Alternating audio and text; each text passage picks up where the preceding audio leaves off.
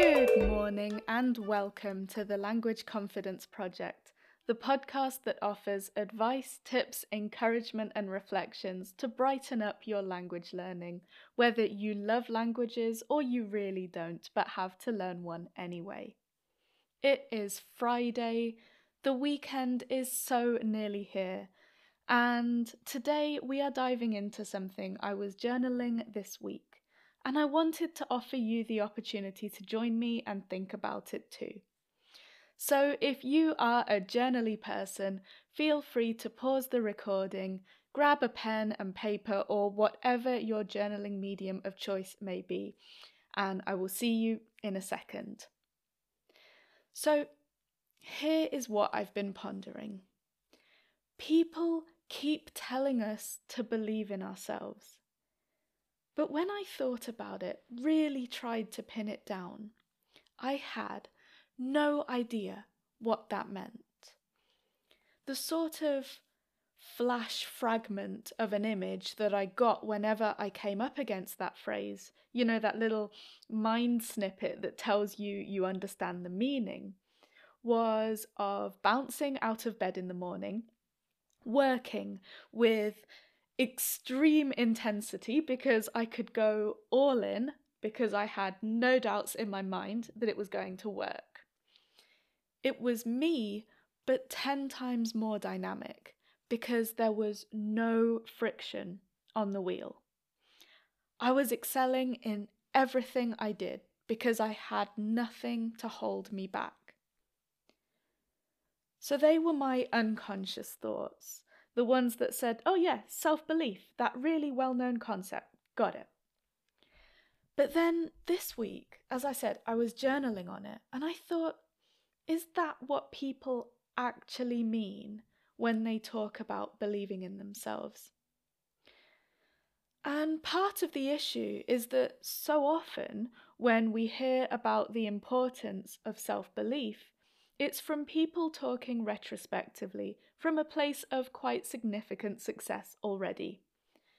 So then I think some of us, we half listen, you know, we want that for ourselves, but part of us dismisses it as survivorship bias.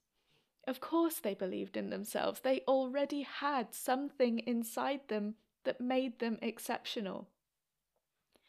And I would love to hear more voices talking about self belief from the places of upheaval, loss, or drifting, or frequent rejections or uncertainty still right in the midst of it all, but they seem pretty few and far between. In those situations, the narrative tends to be more skewed towards hope or problem solving or something or someone that's inspiring them and getting them through. Or we think about people advocating really deliberate practices like saying affirmations in front of a mirror. But then I think, what happens for all the rest of the day? So today, I want to invite you to join me in this conversation. What does self belief look like for you? If you want to use that question alone as a journal prompt, pause the recording now. But if you'd like to join me as we get really specific about this, let's ask ourselves some more questions. So, in my own journal, I set out five scenarios where self belief would come into play. It might drive our body language, the sensations we feel when we encounter these situations, or the way we talk to ourselves. And it's also not to say that we're starting today from a place of self belief level zero either. So feel free to also think about and include the things you're already doing now.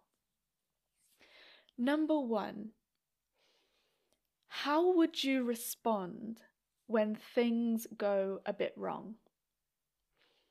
If you had more self belief, how would you respond when things go a bit wrong?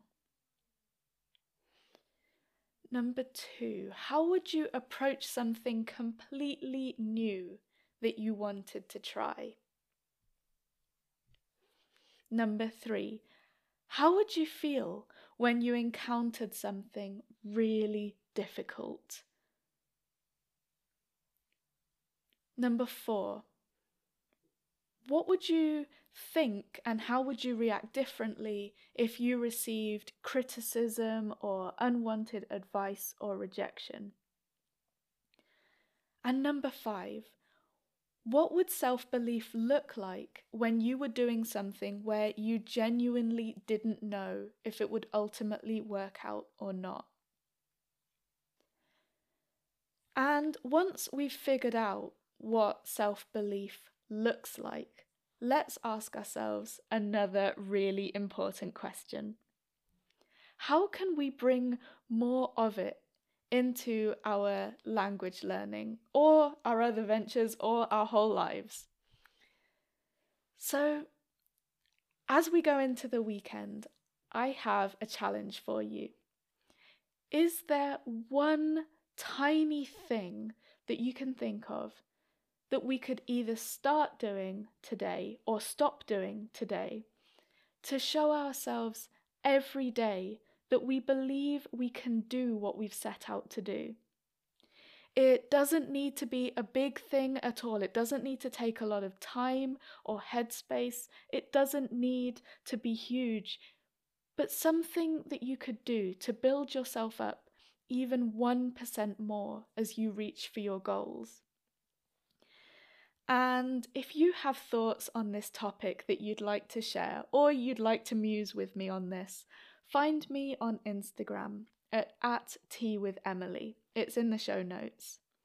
Every weekday, I post a really short summary of the day's episode on a virtual post it, and I'd be really interested to hear your take on this. You could comment on the post with your thoughts or send me a DM, and I'd love to hear from you.